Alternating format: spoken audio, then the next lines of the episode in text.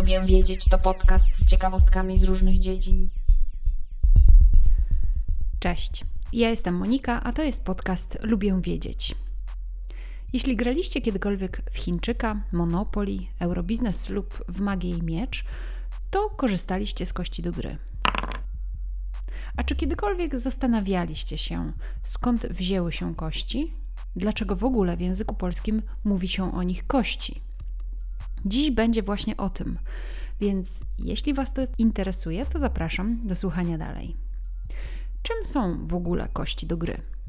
Klasyczne kości to sześciany z oczkami, czy też kropkami, których ilość symbolizuje cyfrę. Jedno oczko to jedynka, sześć to szóstka i tak dalej. Oczka są tak ułożone na kościach, aby przeciwległe pola dawały po zsumowaniu liczbę 7, czyli zawsze po przeciwnej stronie jedynki będzie szóstka, a po przeciwnej stronie dwójki będzie piątka. No i etc. Kości używane są w różnego rodzaju grach. Często określają zasięg ruchu piona albo kolejność ruchu graczy. Rzut kością z zasady daje losowy wynik, co oznacza, że możliwość wyrzucenia jakiegokolwiek wyniku jest tak samo prawdopodobna. Powiedziałam z zasady, bo takie tanie kości w popularnych grach planszowych nie są aż tak losowe, jak sobie wyobrażamy. Dlaczego? No bo wyobraźcie sobie kostkę. W polu numer 1 drąży się jedną dziurkę. W polu numer 6 drąży się ich 6, co oznacza, że tam, gdzie jest 6 dziurek, kostka jest troszeczkę lżejsza, bo ma mniej materiału, a to oznacza, że taka kostka może być źle wyważona i niektóre pola są cięższe od innych i mogą właśnie przeważyć podczas upadania kostki. Ten efekt częściowo zniwelowano w tzw. Tak kościach japońskich, gdzie pole określające jedynkę jest znacznie większe lub głębsze od innych pozostałych oczek. Profesjonalne kości stosowane w kasynach mają idealnie gładkie ścianki, ostre krawędzie nie są tak zaoblone na krawędziach jak popularne kości do gry a ich oczka są drążone, a następnie wypełniane materiałem o tej samej masie, co ten materiał usunięty do drążenia oczek. Dzięki temu prawdopodobieństwo wyrzucenia poszczególnych numerów tymi kośćmi w kasynie jest niemal identyczne. W języku polskim istniały kiedyś określenia poszczególnych pól kości sześciennych, które już nie są używane. Używa się po prostu zwyczajnie cyfr, jedynka, dwójka, trójka i tak. Natomiast Dawno, dawno temu te kolejne pola posiadały następujące nazwy. Jedynka to S, od łacińskiego ace. Reszta nazw pochodzi już z języka starofrancuskiego. Dwójka to tuz, od dus. Trójka to tak zwana dryja, od trej.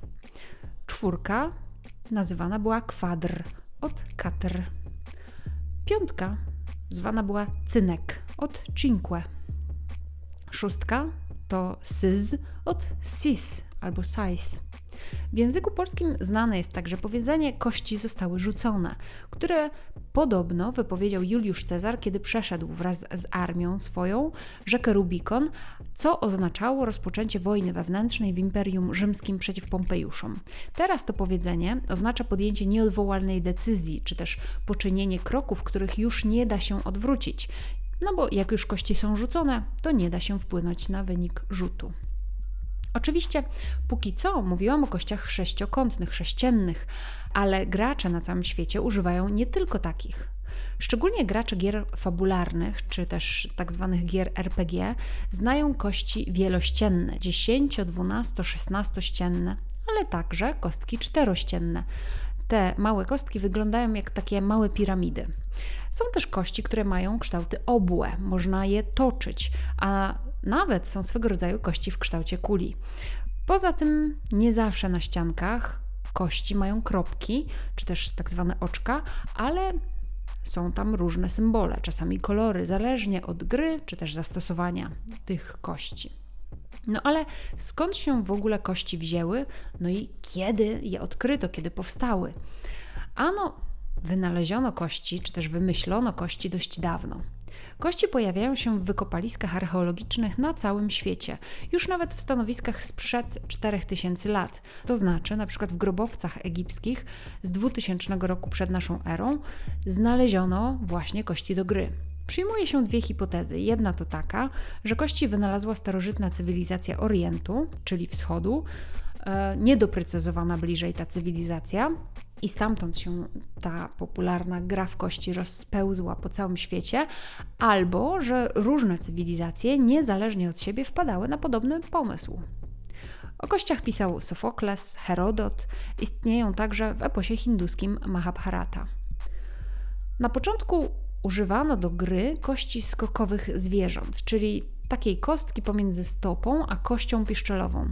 One są zwane po łacinie talus lub astragalus, co potem też przeniesiono na nazwy kości wytwarzanych sztucznie, nazwy rzymskie. Takie kości skokowe e, zwierząt mają trochę właśnie taki sześcienny kształt. Dlatego jak zaczęto już wytwarzać kości do gry z innych materiałów, to miały one kształt najpierw podobny, a potem jeszcze bardziej go upraszczano, aż do właśnie takiego regularnego sześciokąta. Kości od zawsze służyły właśnie do gry. Starożytni Grecy grali w kości, od nich przejęli tę grę Rzymianie, a dalej ta moda rozlała się po Europie. Z Indii z kolei gry w kości rozniosły się po całej Azji. Rzymianie stosowali tak zwane astragale, czyli właśnie kości, wykonywane z różnych materiałów, to znaczy na przykład z kości, z drewna, z kamienia, ale także odlewano je z metalu. W średniowieczu gra w kości była popularna wśród rycerstwa, na zamkach możnych rodów, a z kolei biedniejszy lud także grał. Tylko w tym celu używał innych materiałów, takich trochę tańszych, czyli przykład kamieni czy też drewna. Kości używano nie tylko do gier, ale także do wróżb, ponieważ wierzono, że na wyniki rzutów kośćmi wpływają siły wyższe. Wróżenie z kości nazywa się kleromancją.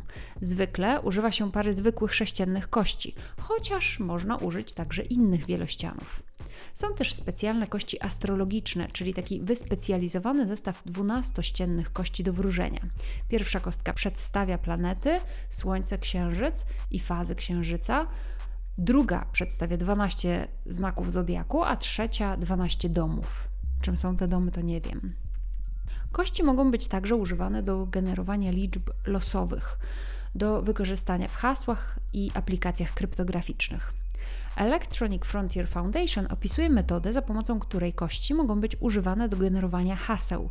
Diceware to metoda zalecana do generowania bezpiecznych, ale zapadających w pamięć haseł poprzez wielokrotne rzucanie pięcioma kośćmi i wybieranie odpowiedniego słowa z wcześniej wygenerowanej listy.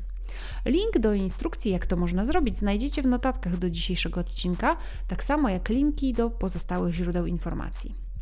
Kości do gry to w ogóle jako przedmiot bardzo piękny artefakt. Zobaczcie, jak piękne mogą być kości do gier RPG.